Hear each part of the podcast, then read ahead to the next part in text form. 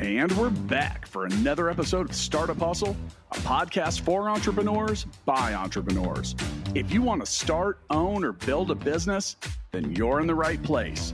We bring you the real truth about what it's like to take something from concept to launch. From growth, innovation, experience, failing, or winning big, we've got you covered. So let's get down to business with another episode of Startup Hustle brought to you by Fullscale.io.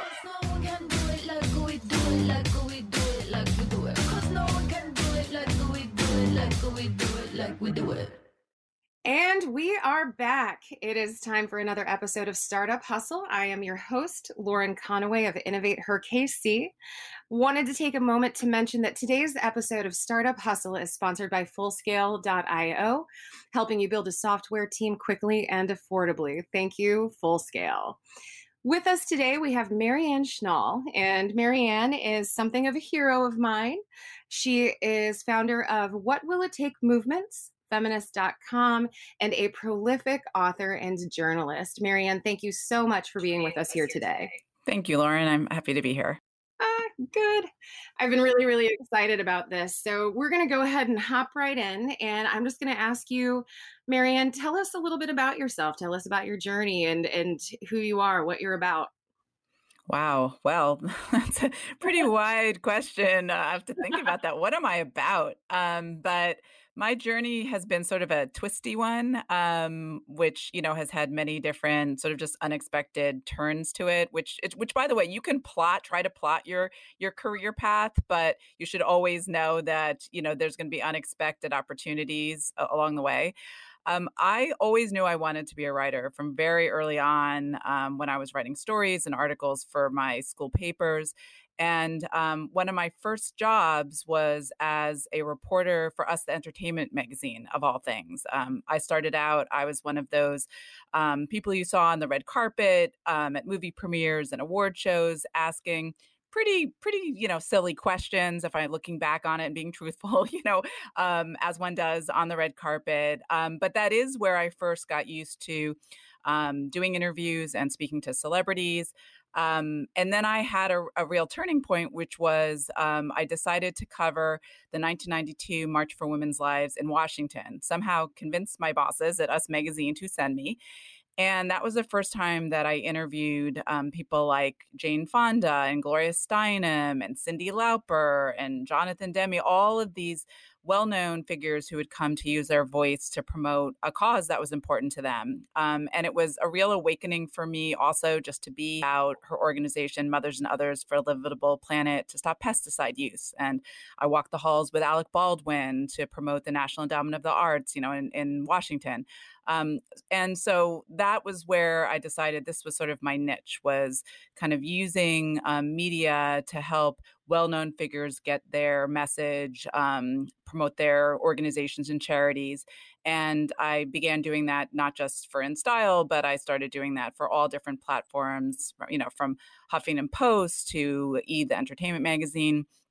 And then, sort of coinciding with that, I also my my husband's background is in solar energy and he's always been a little bit ahead of his time and he had heard about this thing called the internet and so back in like 1992 um, he had launched uh, an environmental site ecomall.com and he was every he was just like everybody should have a domain name and nobody knew what they were and i had just interviewed gloria steinem and I was at a picnic. The next thing I knew, I had the name feminist.com um, and had no idea what to do with this name. Called up a bunch of colleagues. You know, we decided to launch um, this website with the sort of, you know, mandate that um, most organizations weren't online yet. Um, they didn't even have computers yet. We were the first website for the Ms. Foundation, Equality Now. V Day was founded at my dining room table with Eve Ensler. Um, only 15% of internet users back then were women. So um, we launched, Feminist.com celebrates its 25 year anniversary this year because uh, we launched officially in 1995. And then I've just been, you know, it's from there, you know, I think it's been a combination. You know, I also, you know, wrote this book. I've, I've written a few books, um, but what will it take to make a woman president? Um, conversations about leadership, conversations about women leadership and power. And out of that book, decided to launch What Will It Take movements at whatwillitTake.com as a platform wow. to sort of um, uplift organizations and um, you know women's voices um, that are working sort of cross sector um, in leadership. And now it's just sort of a big blend of me doing interviews you know promoting and uplifting media that is not only women focused but but really talking about all of the many intersectional issues that we face right now um, and hoping to create dialogue to create community um, highlight actions and organizations diverse voices and thought leaders um, and you know that's sort of a, little bit of a sense of how i got to where i am today Oh my gosh, that is that is such a, an incredible whirlwind of a story. I have I, I've been taking notes as you've been talking, and I have like 20 different questions, but I have to pick one to go with next. So, so one of the things I think um, that impresses me most about your story is that at every stage you have kind of uh, you, you've been very receptive and open to innovating and forging your own path from you know approaching your editors at, at um, us magazine and saying hey you know i really want to do something that might not be in our typical wheelhouse. Please send me um, to, to do this story um, to you know scoringfeminist.com being on the early early uh, push on on the internet like i can't even imagine what feminist.com is worth as far as a domain right now that's insane. Um, but you, it seems like at every point in your path you've been very open to to forging a new direction and and doing different things. So so can you talk to me a little bit about that? Yeah thank you. I guess i hadn't really thought that through but i think you know i come to my work with really um a sense of like how can i best serve? Like ultimately i am really committed. The world faces a lot of serious problems right now and you know i think always i just have like an internal you know set somewhere within me to see how I can make a difference. And I think part of that has been really, you know, as much as I put stuff out there, has been listening, being receptive, and just paying attention and you know whether that is in the form of you know sort of just pivoting the type of writing and interviews that i'm that i was doing um i think you know some of it comes always i just have like an internal you know set somewhere within me to see how I can make a difference. And I think part of that has been really, you know, as much as I put stuff out there, has been listening, being receptive, and just paying attention and you know whether that is in the form of you know sort of just pivoting the type of writing and interviews that i'm that i was doing um, i think you know some of it comes from my internal compass i mean i think even when i was working um, and doing the stuff at us and i actually don't I, I really value that time it was really fun it was glamorous again i'm so not phased by interviewing celebrities because the fact that i had that experience um, but I was very aware to check in with myself that it wasn't deeply fulfilling some part of me. Like I just sort of knew it wasn't sort of the fullness of what I wanted um, for you know my work and my life. And so I think part of it is, you know, paying attention in, internally to how I'm, you know, feeling about what I'm doing, whether it feels right or if something feels off, and sort of following that intuition.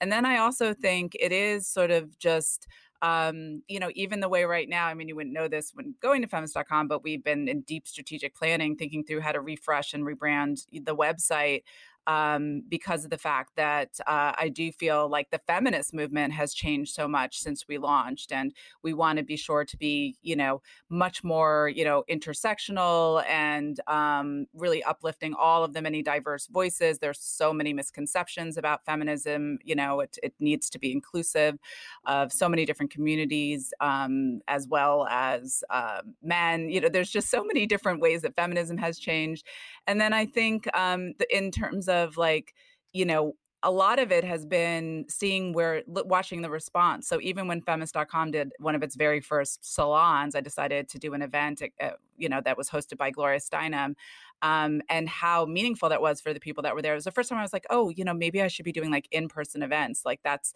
a, a, whole other way for people to connect and to have these conversations and to create community. So I, I just think, you know, sometimes it's also like trying new things. Um, and it doesn't mean for every one, you know, sort of successful, you know, um, outcome that I haven't had ones that felt like, you know, maybe wasn't, you know, the right move and and sort of just acknowledging that. I think just following my intuition and also being willing to sort of step out there and and take risks and also to be truthful I have you, you, wouldn't know all of this. I have incredible people around me who have been advisors and colleagues and a real support system who I go to for almost every step of the way in my work. And that to me is part of my also secret weapon is I really do reach out um, when I am in need of guidance or you know some type of, of direction or support. That is awesome. So, so I'm gonna go ahead and, and continue down that thread because I think that that's one of the the really important pieces in being entrepreneurial is surrounding yourself with people who are smarter than you, so that they can, you know, kind of help you along on the journey. So, what what did you do, um, and and what are some ways that you would advise others to find that team and allow them to support you? I think, you know, I mean, I think it's intentionally, you know, seeking out um, those who you, whose work you respect and admire, looking for also opportunities, you know, to, well, right now we're in the middle of a pandemic, so it's hard to be at in person events. Um, the way that you and I even connected, right, at, at an event, um, yeah. you know, whenever that was a few months ago, seems like ages ago. Yeah, it seems um, like eternity. yeah. Uh, you know, so I, um, I think you know i am somebody who is is very collaborative like all along i feel like you know it's part of the you know the magic of all of the projects and platforms that i'm working on is the fact that you know we're we're all sort of stronger together. And um, i'm very aware of what my strengths are and what my skill sets are um, and i celebrate those um, and I'm also aware of the thing of, of sort of the the skill, the complementary skills, perspectives that I am missing. So whether it's reaching out um, for additional insights, um, you know, even in, in, my work and writing or feminist.com, what will it take um, to be sure that I have, you know, inclusive perspectives um, in terms of on my, you know, advisory board um, or people that I'm working with to the fact that I reach out. I do all these like, you know, roundup pieces all the time. Whenever I'm interested in a specific issue, reaching out to like the thought leaders and organizations that are working in those spaces to find out like what are they doing? How can I uplift your work? And in doing that, reaching out in that very sort of like, you know, open-hearted, collaborative way, I find it just generates um, these really meaningful connections that then can be, you know, mutually beneficial um, because you know we all do things differently. We all have different lenses of how we see the world and see see our work. And I think you only benefit when you sort of reach out intentionally. You know that support is there. Yeah. Well, and so so you've touched on a couple of times actually one of the things that I, re- I really want to talk with you about you know we we've we've kind of hit on the fact that right now we're just in a very strange um, strange time. Uh, 2020 has been a rough year but one of the things that has of course come to the forefront is um, racial equity. And i know that you as an individual and what will it take and feminist.com and in your work you have uh, you've worked really hard to be inclusive and to make sure that all voices are represented. So I wanted to talk to you a little bit about that, um, you know, particularly as it pertains to women, but really as it pertains to all. Um, why is that a, a driving force for you? Why is that something that you feel is important? Well, I think it's never been more clear why that's important now. I mean, my basic uh, understanding is that that we can't have you know an equal just world without looking at um, all of the many uh, communities that are um, you know affected by different forms of inequality and injustice. Um, i just interviewed just uh, posted this week an interview with um, kimberly crenshaw who is the one who coined the term intersectionality um, more than 30 years ago, which is really all about how all of our many different social identities overlap, and that you have to sort of look at all of those identities in order to um, be able to collectively, uh, you know, uproot injustice um, and inequality. So, um, to me, you know, even when I talk about women's leadership, or you know women's equality i always try to say this is a matter of diversity you know it's a matter of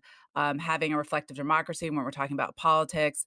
I mean to me you can't you know for example be like a racist feminist. That just doesn't work. It doesn't make sense. It is the basic premise that everybody no matter you know what the different you know class of many classifications and divides we use to divide us um, you know, we need to, you know, make sure that everybody has the same abilities and opportunities and, um, you know, and rights um, across all of those different identities. So to me, it's it's I think it's never been more clear just based on what's happening in the world right now, um, you know, in the wake of these um, you know, horrible murders of George Floyd and Breonna Taylor and like countless other um, Black Americans and all of the many ways that systemic racism is sort of just entrenched in our in our institutions and systems and societies. It's just we'll never get there if we don't look at why why we're experiencing um, all of these many problems and look to work to collectively cross silos um, you know to uproot all of all of these these problems and injustices together. So to me it's just you know all along i'm very aware that i am you know i am a middle-aged you know white woman. And you know that i can't see necessarily um it through you know a, a certain lens that um, some of these issues that you need to through you know a black a black woman's eyes um, so to me, the way that I reach out very intentionally to do interviews or to cover the, their work um, is just a natural part. I think without it, it, it is just it's it's it's not complete and it's hypocritical. So I've always felt that the movement, the women's movement, the feminist movement, um, needs to be much more inclusive um, in a very intentional way. And I think, as I said, we are at a moment where I think we're realizing this. this part of the reason our, our world is not working is because of all of these you know systemic problems and the ways that inequities of all types are baked into you know our whole society and systems yeah. It, so, so, and I even remember, you know, when we connected when you were back here in um, Kansas City, however long ago it was, you know, we went out to to lunch, and I think one of the things that we talked about was changing and reframing the discussion around feminism so that it's more comprehensive, inclusive, and intersectional. And so the the example that I always kind of grab out of my toolbox when I'm talking uh, with people about Innovate Her KC and our work is, you know, when we talk about um, women getting the vote. Everybody gets really excited. They're like, "Oh, it's been a hundred years since women got the vote," and the fact is, that's not actually true. Right. um, you know, uh, 100 years ago, white women got the vote, but mm-hmm. women of color didn't get the vote until 30 years later. Exactly. And so when we talk about feminism and when we talk about women's movements and women's rights, those are the kinds of conversations that we need to be having because if we are if we're talking about it from the light of white feminism, then we are leaving a whole subset of information off the table. Um, so, so yeah. I love that you are so intentional about what it is that you do uh, in in that regard. So, thank you for that. Thank you. Yes. Um, so, so let me ask you this. Um, I, I, feel like you are uniquely qualified to answer this question. Um, and, and, it's one of the questions that I've kind of always wanted to ask you. But you have talked to so many women, so many thought leaders, so many um, people about this. What will it take oh. for a woman to become president? oh my God. I feel like forever I'm going to be answering that question. Well, first of all, let me just say um, for anybody who, you know, has, has read the book, um, it started from this question from my then eight year old daughter, Lotus, after um, uh, Barack Obama was elected president. We were talking about how remarkable it was to have um, you know, a, a, black president, our first black president. And she said, Why haven't we ever had a woman president? And that led me on this whole journey to do the book, which that's why it's not as simple. It, it took me like 60 interviews, um, looking at it through all these different lenses of everybody from, you know, from Gloria Steinem to Anita Hill to Nicholas Kristof to, you know, Kirsten Gillibrand to Melissa Etheridge. I mean, I, I went to like everybody to look at why we haven't had a woman president because it does um, sort of uh, you know sort of tap into so many different elements of our you know society and um, you know just our you know political systems and beyond. Um, but I think, you know, there, there's there's a lot of different ways to answer that question. I mean, certainly, I do think part of it is like having the right candidate at the right time. Um, we are definitely getting closer than we ever had. Um, and I do think, although she did not um, ultimately become president, um, the candidacy of Hillary Clinton was certainly a huge milestone in terms of the fact that we have to remember that she did win the popular vote by, you know, 18 million votes. So obviously, we are willing to vote for um, a female president. There were a lot of factors in the last election I do not need to go into about why she didn't ultimately win, um, but we did, you know, at least celebrate that that milestone. Um, I also think that we're getting closer in the sense that this past um, election season, we had six candidates, um, and they were, you know, whereas the last time around it was very just focused on, you know, just Hillary. Um, we had six very diverse, different women running who had, you know, just sort of different styles of leadership. They were, you know, different um, ethnicities. They, you know, had different, you know, sets of values. It was very healthy for us to have that many choices and see that many different types of female leaders. So I think all those things are helping us get closer.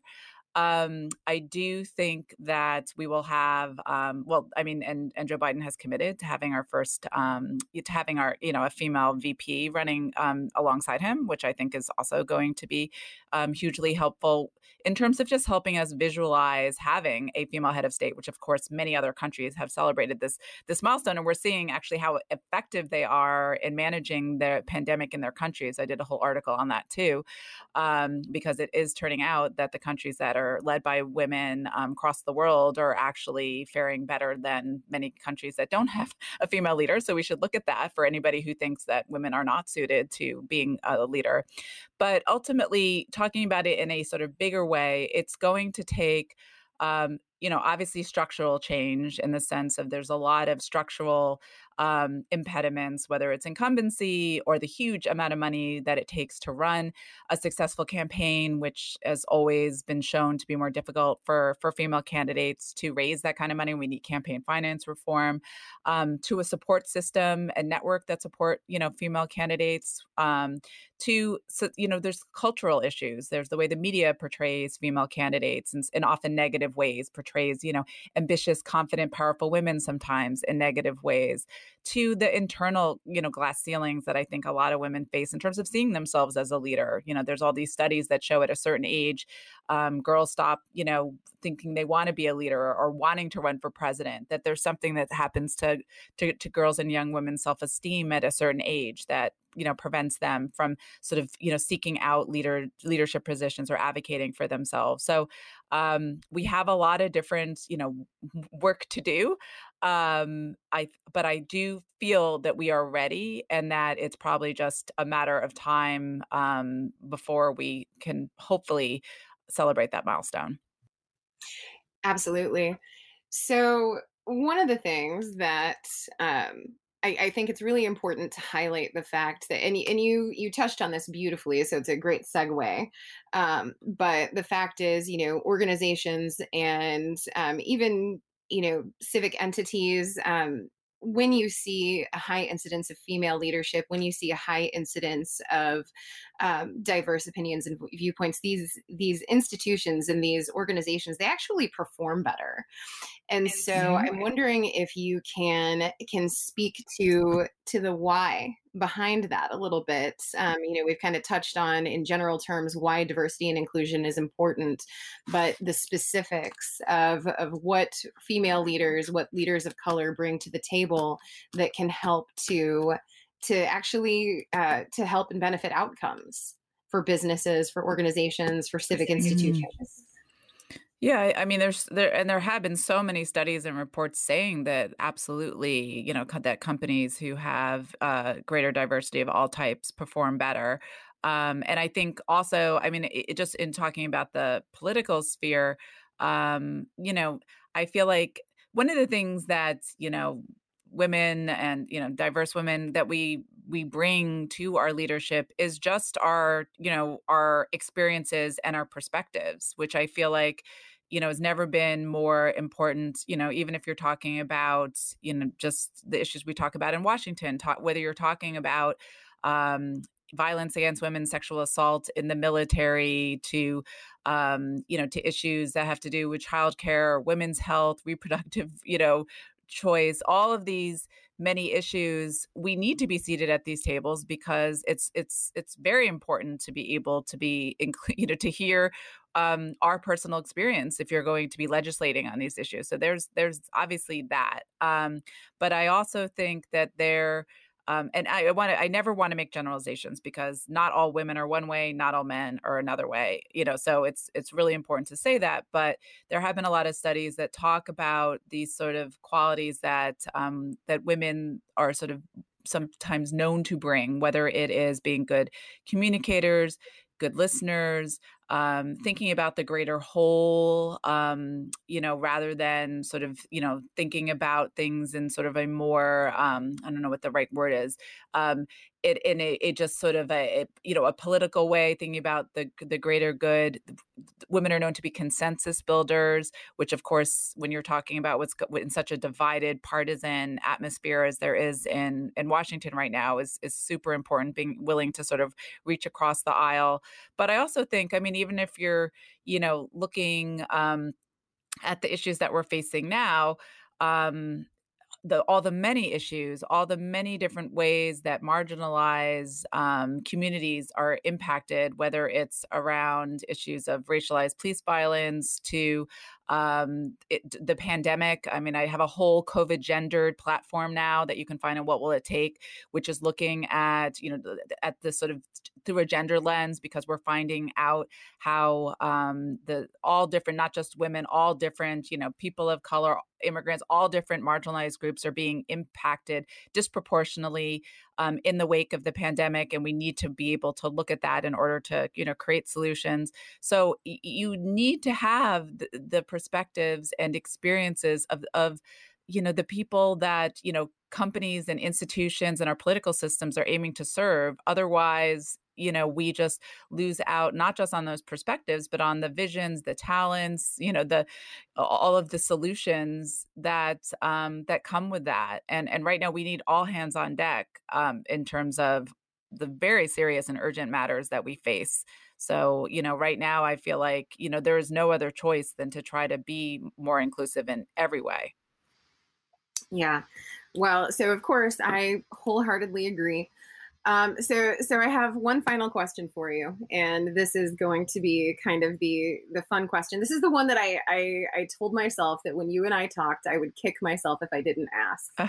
Uh, so, so here it goes, and you don't have to name names, but you have talked to so many incredible women leaders. You know, whether that's Gloria Steinem, Hillary Clinton, uh, Stacey Abrams. You know, just all of these absolute heroes. And I'm just curious do you have any crazy stories? Crazy stories. Crazy stories. Like something that somebody said that surprised you or made you laugh or or you know just kind of took you aback. Right. Um that's interesting. I you know uh, you know one of the most meaningful conversations that I've had was with um it's a very personal story but is with Oprah Winfrey because she was somebody who um, in my head, I had like watched a Super Soul Sunday episode, and there was something that she had said about you should try to vision um, you know this moment for you like the, the sort of power of visualization in terms of you know reaching your goals and i had literally played around with for a while visualizing interviewing oprah. At that point i had interviewed a lot of people. I'd never interviewed oprah and um, because i knew it was less about who she was as a celebrity it was more just like i really admire her i connect with her same goal of trying to like sort of use her you know her voice and platforms to you know promote you know empowerment for people and a better world and um so that when i got i had done a phone interview with her um, but then I got called to interview her in person at Super Soul, a taping of Super Soul Sunday. I was the only um, interview that she was doing that day, and it was um, uh, for um, she had a documentary belief that she was going to, you know, want to talk about. I decided on the spot to share with her how powerful this moment was that this was the moment i had visualized was you know be, being interviewing her um, and she took my hands and her eyes filled with tears and she said thank you you know i feel blessed by that and we just like it was like this frozen moment in time um, and for, it was like such a full, full circle moment for me. Um, but to me, I, I always tell that story because I do think that you know sometimes you know visualization of um, you know what you want for yourself is you know I mean it was pretty powerful. Not to say it's always going to happen in that kind of literal way, but I also appreciated like I could tell that she really was you know sort of like touched by me sharing kind of a hokey sort of personal story. So and also that that was one of the probably one of my favorite interviews I ever have done because it was such a personal, you know, uh, interview because we were talking about issues of spirituality and, you know, what all the different faiths across the world have in common. Um, but I have many, many, many stories like that. But that's one that always stands out to me as being, you know, was very profound. Yeah, no kidding. Um, you just kind of knocked me on my butt on that one. So, so thank you so much for sharing that. And and Marianne, thank you so much for being here with us today. Um, I knew that this this conversation was going to go fast, and that I was going to leave it knowing that we just we didn't have enough time. Um, but it has been a true pleasure talking to you and learning about you know what drives you and talking to you about some really important issues. So I, I can't thank you enough for being with us here today on the Startup Hustle podcast. Well, thank you so much. I, I enjoyed the conversation, and I'm, I'm, you know, happy to be here. Oh, awesome. Well, and and you know, maybe we're going to have to have you back because I want to delve deeply into a whole bunch of issues that we talked about. But until that time, uh, thank you so much for being with us here for the Startup Hustle podcast. Once again, today's episode of Startup Hustle was sponsored by Full Scale. You can find us on Instagram at Startup Hustle Podcast or check out our YouTube channel. Thanks so much, and we will catch you next time. Startup Hustles brought to you by Fullscale.io, helping you build a software team quickly and affordably. Make sure you reach down and hit that subscribe button, then come find us on Instagram. See you next time.